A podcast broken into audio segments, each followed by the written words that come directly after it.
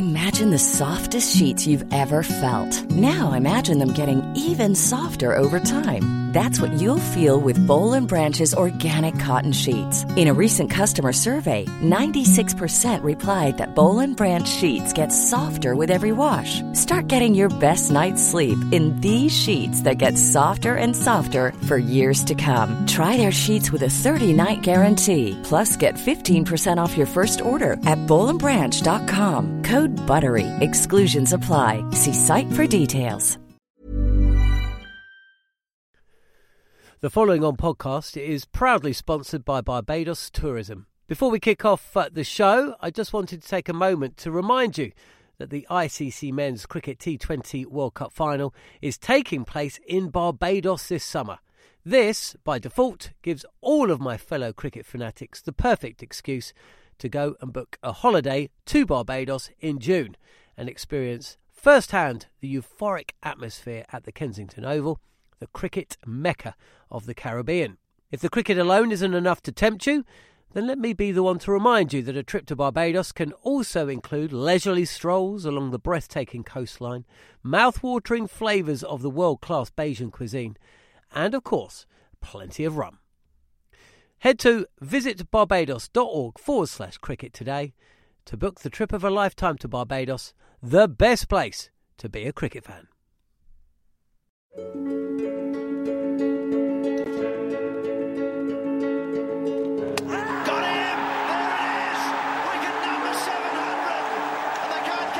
Warney was an all-time great, a once-in-a-century type cricketer, and his records will live on forever.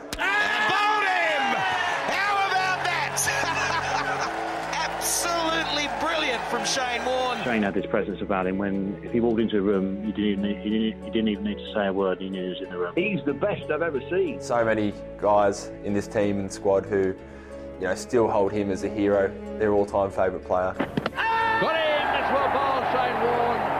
What a wicket that is. He's really teed him up and he has struck just before lunch. There will be a technical term for this, lads, but I will call it fizz.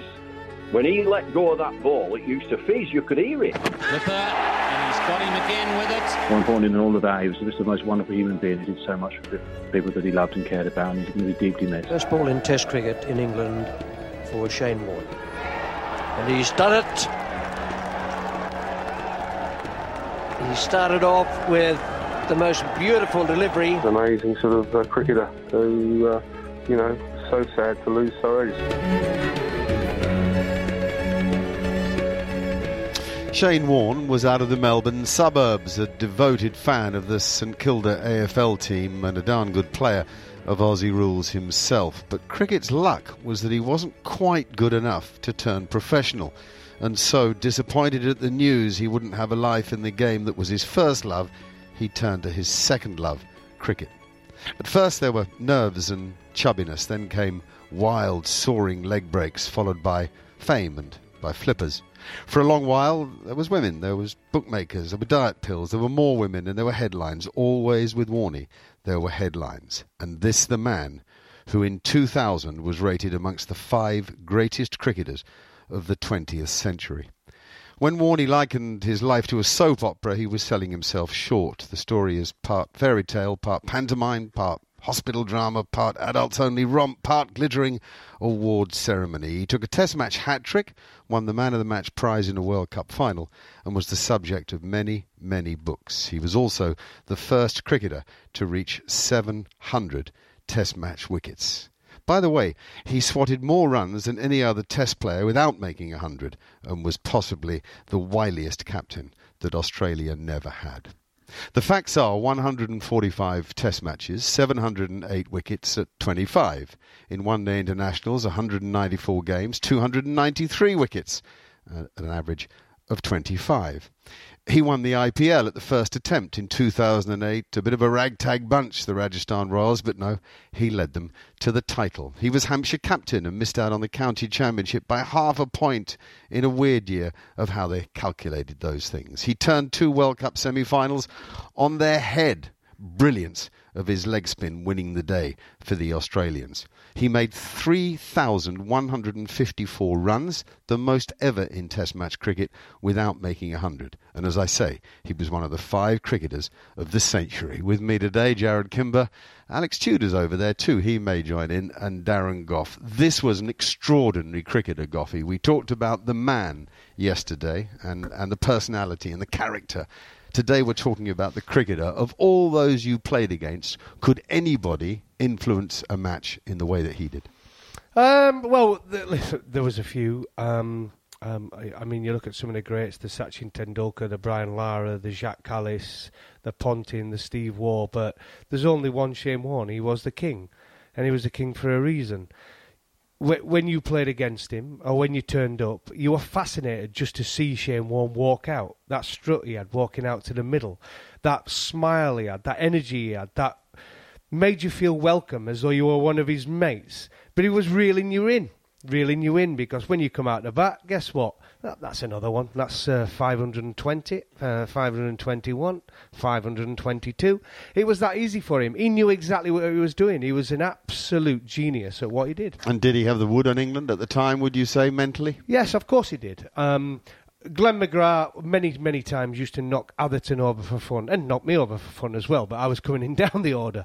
But when it comes down to it, the only thing that separated, not the only thing, but the biggest thing that separated England to Australia was Shane Warne. We didn't have a spinner of that calibre when you look about some of the greats around the game and you, you get to that second innings, McGrath knocked you over in the first innings if Shane Warne didn't get a ball. But guess what? Come the second innings, Shane Warne would have got four or five for in the bag before you even walked out there. And he did it on numerous, numerous occasions against us. No disrespect to the ones we had. We had either a Salisbury or a Croft or a Schofield or a Giles. I mean, they had Shane Warne, the greatest that's ever been. You've, you've made that sound very unfair and very uneven. Uh, we're going to wind the clock back to 1993. He'd never bowled in a Test match in England. It was a cold day at Old Trafford when he was thrown the ball by Allan Border, and it had the ultimate impact. First ball in Test cricket in England for Shane Warne. And he's done it. He started off with the most beautiful delivery. Well, that has turned about two and a half feet. Gatting can't believe his eyes. What a start for Shane Warne. That was a decent bowl bowled by a decent bowler, and, and I'm very, you know, you, you can only accept that you're part of history for that. He, he couldn't have bowled it in a better place. Um, and of course, because it was going down the leg side, I thought, well, that's great, nice little sighter, see what's happening. So, you know, it did, it turned. Ian Healy was down the leg side. Yeah. And it, the reason I stood there in amazement was because you didn't hear the ball hit the stumps, because it didn't. It just flicked the bail off. It not only pitched in the right place, but it just too. flicked the bail Yeah. off, and you didn't hear a thing apart from uh, after a little while, about uh, two or three seconds, Ian Healy offering me to leave the crease in no uncertain terms. Uh, he certainly revived leg spin. Um, Gat always used to say it got past me, and I'm quite wide. Um, but he certainly revived leg spin, which was thought to be extinct at the time, and, and leg spin almost became preeminent. In fact, in, in, in the short form of the game these days, it's essential in any of the franchise formats certainly to have a, a leg spinner. But Jarrod Kimber was you were a young leg spinner playing in Melbourne yourself as a boy at school when Warne made that that first well dramatic entrance. Yeah, I came from Victoria and Melbourne, the same as he did. And when I played, it was everyone wanted to be Merv Hughes or Tony Dodemaide, Paul Reiffel. There were all these seamers that came through, you know, uh, Melbourne cricket, and that's what everyone wanted to be. And I was the only leg spinner in my competition, not in my team, like in our competition. That was in 90, 91, 92. By 94, I was playing in teams with four leg spinners in them. It was absolutely ridiculous. Anyone was picking up the ball, and there were just kids in the nets who they'd come in a couple of times and they'd rag it sideways. Suddenly they would be playing in their team's firsts, and everyone was talking about it. It was such a different world to be in. It was like cricket existed in two different places. And we had had leg spin in Australia before, but really, Richie Benaud was the last player, and he was now a senior person in the commentary box. It, it had completely disappeared from Australia. And you might remember this, Mark, you know, in your trips back to Australia. Abdul Qadir and Mushtaq Ahmed were revered in Australia. And they were almost forgotten overnight when Warne came out. He completely changed the way that cricket was played in Australia. So you've had a crack at it at a very amateur level. What's the hardest thing about bowling a leg break? Landing it. There you go. and he landed it more accurately than any other spinner ever. Uh, Look, the, the thing for, for all of us, and you know, there were thousands of us who tried to do the same thing after him, was you could land the ball in the right spot occasionally, and you could spin the ball occasionally. The ability to do both, and if you, the best person to judge him on is Stuart MacGill, because Stuart MacGill was a magnificent leg spinner. Stuart MacGill would bowl half trackers all the time. He'd bowl waist high full tosses. The ball would get away from him. Warne just didn't do that. It was so consistent. It, it was it was incredible. Okay, we're going to wind the clock back again. We're going to go to Darren Gough's first tour of Australia, 94-5, the Melbourne Cricket Ground, the Boxing Day Test, and a famous performance. Warne continuing. Oh, and hit the pad. Yes, he's got him. That's out. LBW. That hit the pad, and that is the end of De Freitas. Oh, and that's out. Caught behind. Yes, he's got him. Fast ball. Beautifully bowled by Warne. Got just pushing forward. A faint little touch there. It bounced a little bit. May have been off the glove or catch high on the bat. But that is the end of Gough. Two wickets in two balls. Well bowled. So Shane Warne is now on a hat trick. There we go. Fleming took the last one. Merv Hughes before him. Oh, he's got him. Is he got him? Yes, he has. He's got him. It's a hat trick. Yes, he's gone. He's gone. It's a hat trick. That's a hat trick to Shane Warne. A great moment in his career. Superb commentary on a superb piece of cricketing action. Darren Gough pushed forward and gloved it. He did. The, most surprising thing about that is I was trying to defend it. Um, during those early doors of my cricket, it was, and I said to you once, didn't I, fasten your seatbelts. I used to go in and just peg up. But Daffy got done by a flipper, uh, which absolutely did him every time. Um, Daffy didn't have a clue when that was coming. Similar to Stewie. Stewie used to get done with the old flipper as well. Go on the back foot to pull it. Oh, oh, oh dear. Um, and then with me, I got the leg spinner, um, where I pushed forward, it bounced and caught the glove. And then I think he told Devon, didn't he, he was going to bowl him the googly uh, with Booney there at short leg, and he did. Um, and he got caught short leg. And it was a great moment on your home ground to get a, a test hat trick. So it's t- amazing. t- talk to us about walking out to bat and taking guard with all the fielders around the, The bat noise, at the. Melbourne Cricket Ground, full to the rafters, baying for blood, Warne about to bowl at you. What does it? What, you know what? What goes on in your head? Well, nothing going on in my head at them, that stage of my career because for me, I was just living the dream. I was living the dream. I was going out to bat in front of 100,000 people at Melbourne playing for England against Australia. I had no fear whatsoever. I, I felt invincible. I really did, Mark. And, and you know that. You saw me on that tour. I had total confidence, but I was going to go in and smash him everywhere. That was my mentality back then. Um, it soon changed two years later. so I was, you a- didn't I was get- a nervous wreck every time I you went out to didn't get the aura then, the Warne aura.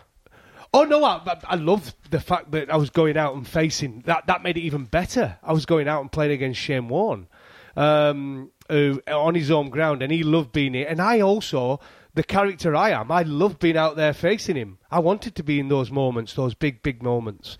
But the noise when he's at the end of his mark, he just lived for it, didn't he? He, li- he absolutely lived for that noise. And the, and when he got me out, obviously I was distraught. And but one thing you do know when you're out, you do switch off, and you, you the noise is incredible. And it's his home ground, and he is.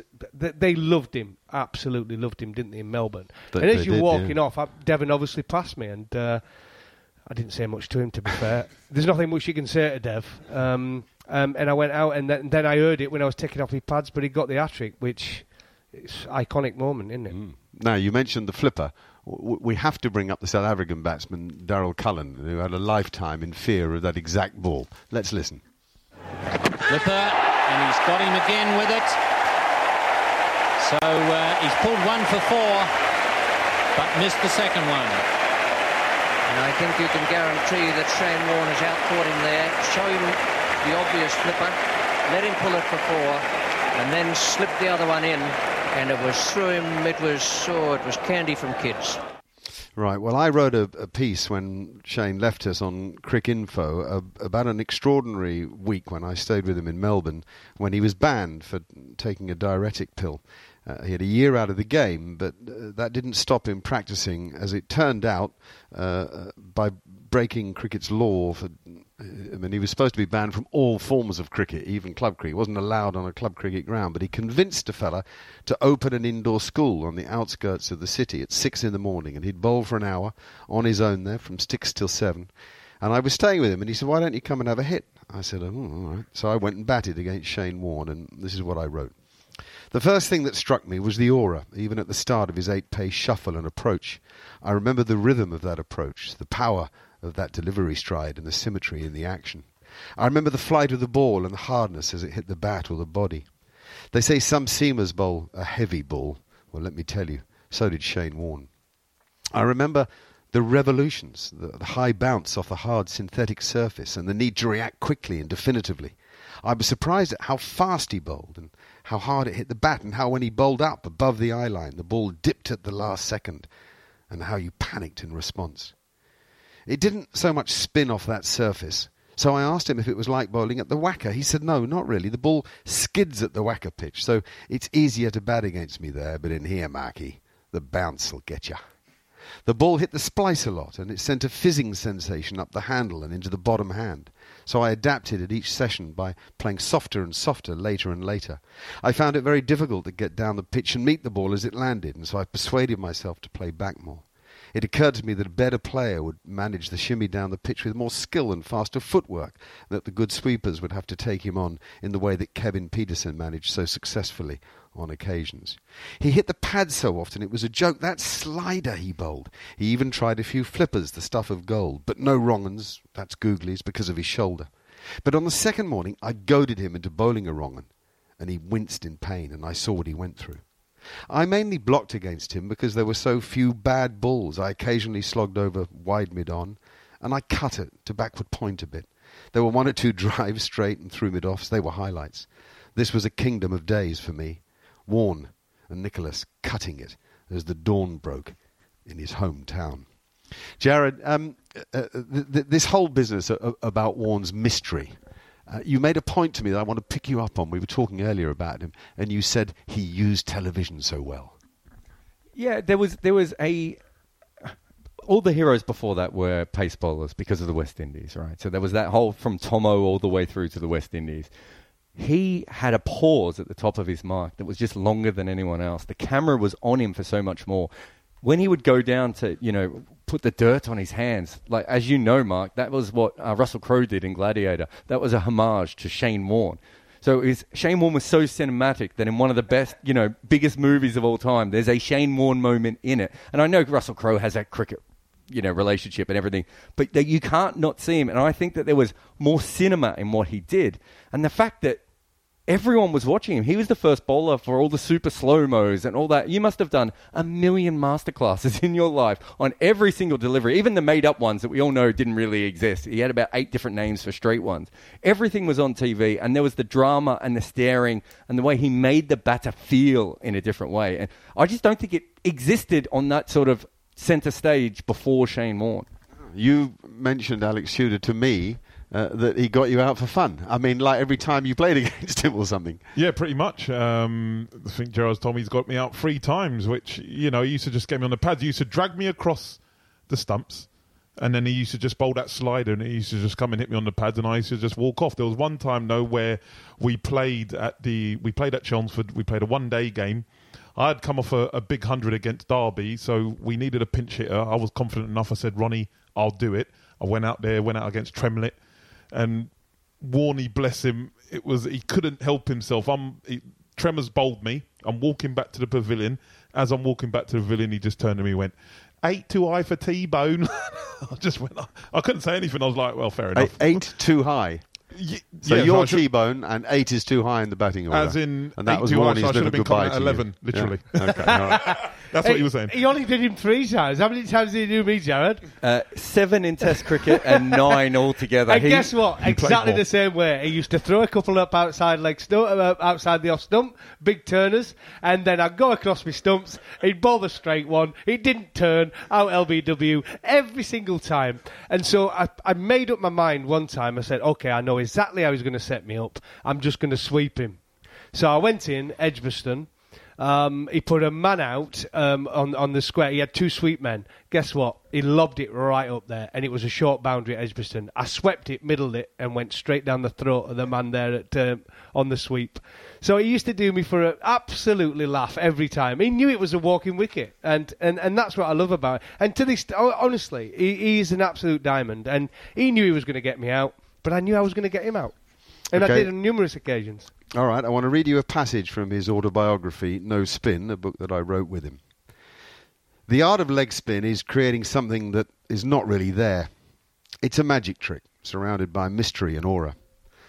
What's coming and how will it get there? At what speed, trajectory, and with what sound? How much flight, swerve, dip, and spin, and which way? Where will it land and what will happen?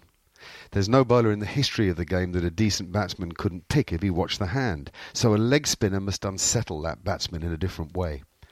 Every leg spinner gives the batsman a clue, some just disguise it better than others. Leg spinners cannot create physical fear in the way fast bowlers can, so leg spinners look to confuse and deceive. There is, however, an intimidation factor in leg spin that comes from the batsman's ignorance and his fear of embarrassment. Few batsmen, if any, truly know what I do, so to maintain that mystery, I look to develop an atmosphere of uncertainty and, if possible, to create chaos. It's all about being in control, about winning the psychological battle. And I very well remember those mornings batting against him, the level of skill in what he did and the power with which he did it. I saw at first hand how the 10,000 hour theory rolled out.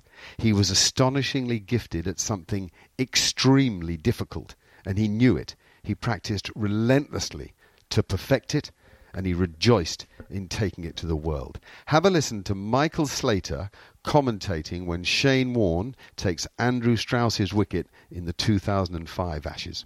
Bowled him! How about that? Absolutely brilliant from Shane Warne. He's made a few batsmen look a bit foolish over the years, and there's no disgrace in Andrew Strauss looking a bit foolish, but he did here. Well, the thing there, Jarrod, is that Michael Slater is laughing at the genius. He's not laughing at Andrew Strauss at all. He's laughing. That ball spun so far. It's ridiculous. I- was talking to you about this before. In 1993, you watch Gat. Gat does not know that that ball is going to spin back. He understands it might come into his pads. By that point, every close up, super slow motion footage from the front of the hand, from the side of the hand, we had had more footage of Shane Warne's hand than we saw probably of, you know, past legends' entire careers. We knew everything we needed to know about Shane Warne at that point.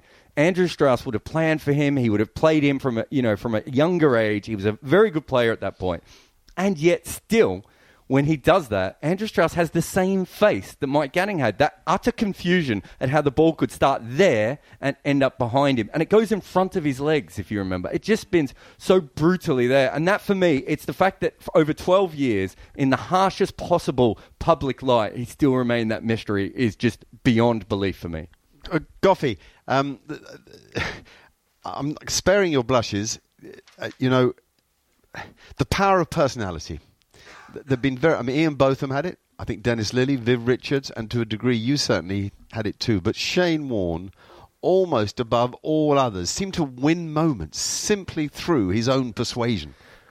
Absolutely, I think uh, Viv Richards definitely had it. Um, but as personalities go, Shane Warne. And I think Jared has a great point. I think because he was a spinner and he was stood so close to everyone, he was right there next to the umpire, and he always had that delay. Sometimes the tongue came out uh, when he bowled it, and he did that little flip, didn't he, before he bowled? And that strut, that that that run up, which we've all copied. When I've bowled leg spin, I've got a Shane Warne run up. And in fact, most people around the world, whether you're in Sri Lanka, in India, in Pakistan, think they are Shane Warne, right? So that's the power of the personality. What he brought to cricket is, and, and rightly so, he's going to be remembered as one of the greatest cricketers of all time. And that will be forever and ever and ever. Because that personality got him those 700 wickets, as well as the skill of being able to land a leg spin, one of the most difficult deliveries to bowl on earth, and land it on a consistently at speed. When you face Shane Warne, you can face some of the fastest bowlers in the world, and you have that fear, but they're going to hit you on the head, right? Everybody has that fear when you're going against quick bowling. With Shane Warne, it's where am I going to get a run? Where am I going to get a run? He drifts it into you at a good speed and then turns out of the rough, especially in the second innings. If there's one time you want to face Shane Warne, it's on the first day of a test match just after lunch. Other than that, you know he's going to wear you down and get you out at some point. He bowls the overs, he takes home the prize. Simple as that. Warning you, if he bowled 20 overs, 25 overs, he was taking home the prize at the end of the day. Simple as that. And in the days before DRS, he, he was the first to 700 wickets. He took 708 in all. The 700th came at the Melbourne Cricket Ground on England's tour in 2006-7. It was a cold, cold morning. Started at like 11 degrees. There was some sleet. Play was delayed. Australia were out in the field, and the moment came, you know, when he took off his jumper and he was throwing the ball, and the anticipation of a huge, huge crowd on this piece of turf that was so very much his own. Wicket number 700, Melbourne, the Boxing Day Test. Got him! There it is! Wicket number 700!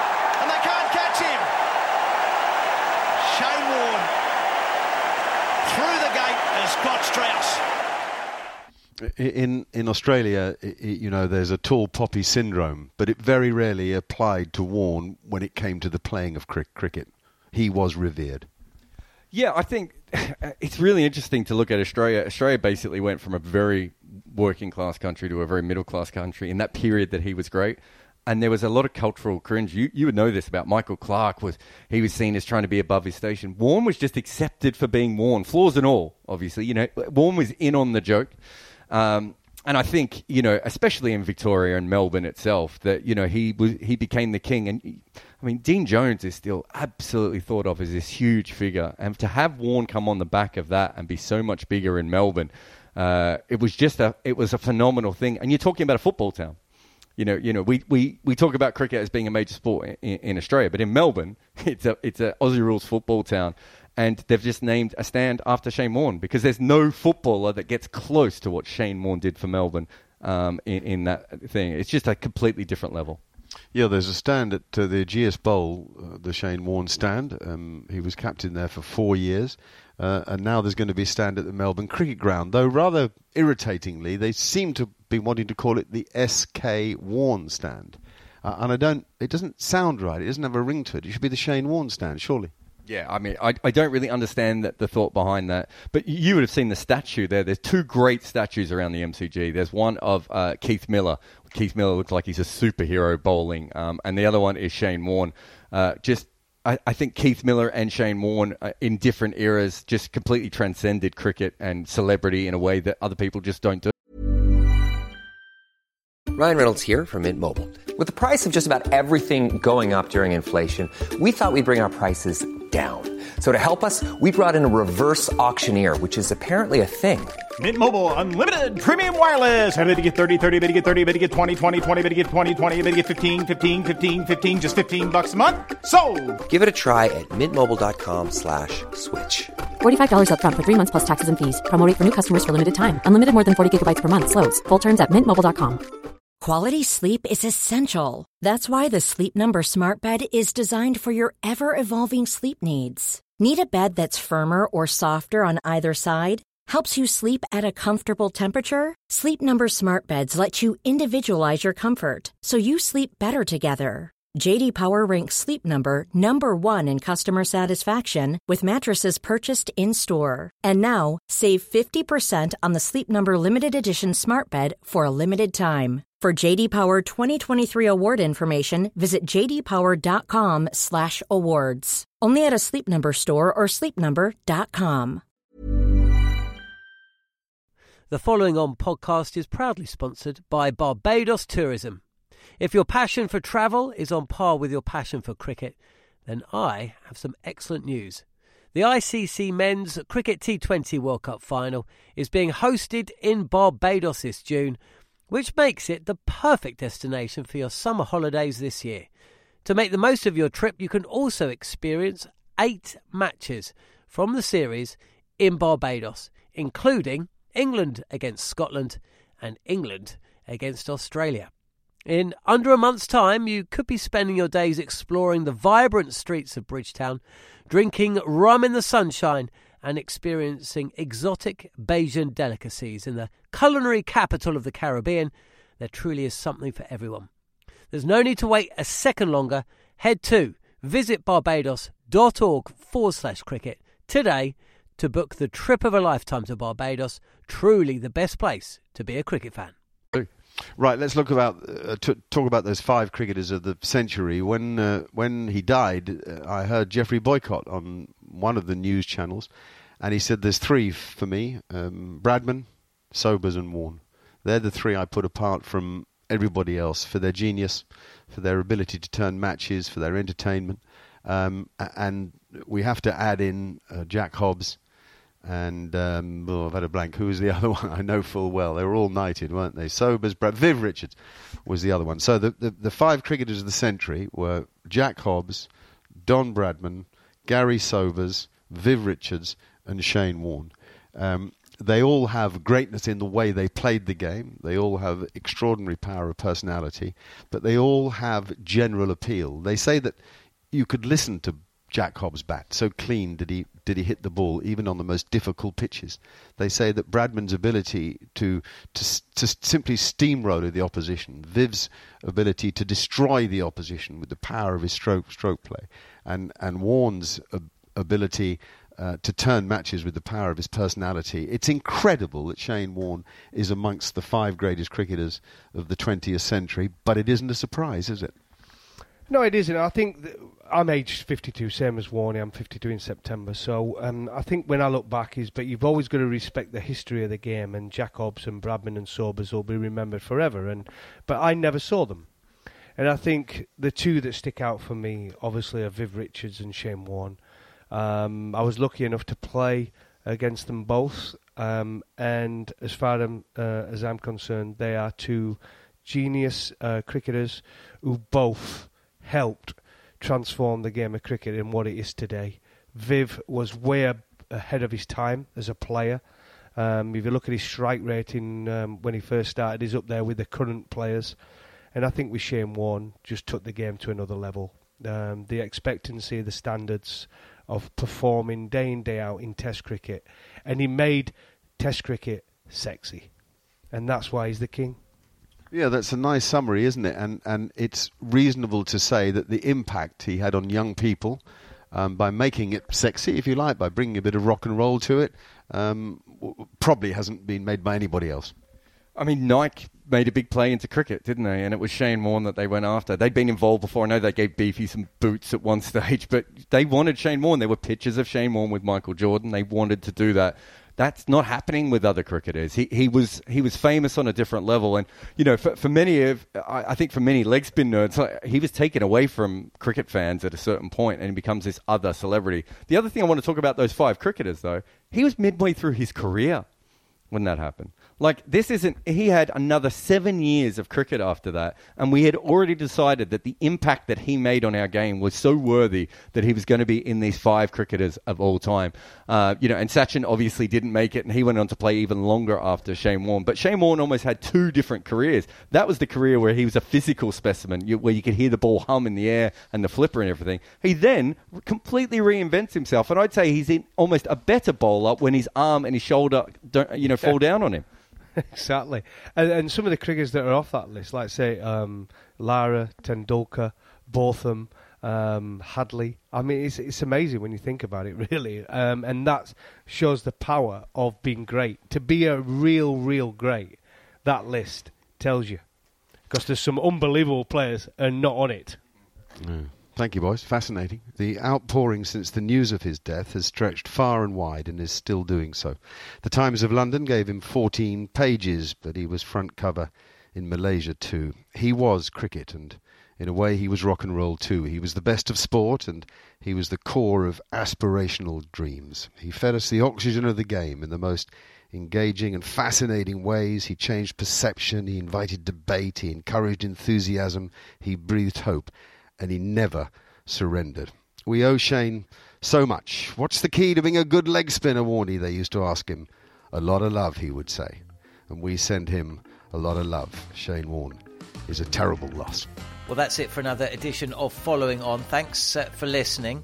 And if you ever have any ideas for guests or have questions for uh, the likes of Steve Harmison or Neil Manthorp, feel free to tweet me at Fulham John or via at cricket underscore TS. And uh, either I or one of the team will make sure that your questions are read out uh, on the show at the earliest convenience. Also, please take the time to leave a review. And if you're already a subscriber, then tell your mates to do the same. And if you want more content from the likes of Steve Harmison, then head over to his YouTube channel and tell him I sent you. Thanks for listening to Following On.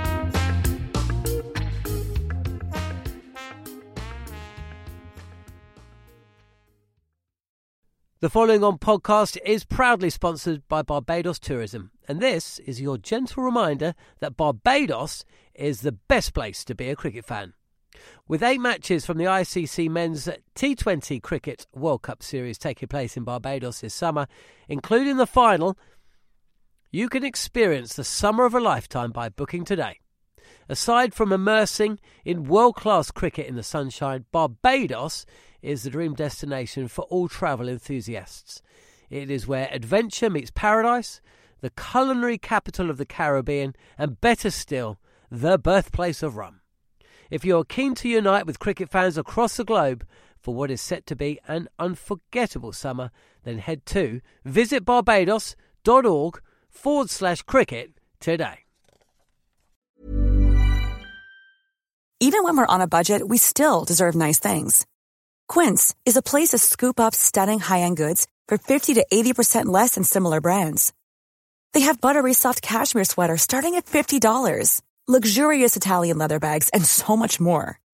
Plus, Quince only works with factories that use safe, ethical, and responsible manufacturing. Get the high-end goods you'll love without the high price tag with Quince. Go to quince.com slash style for free shipping and 365-day returns.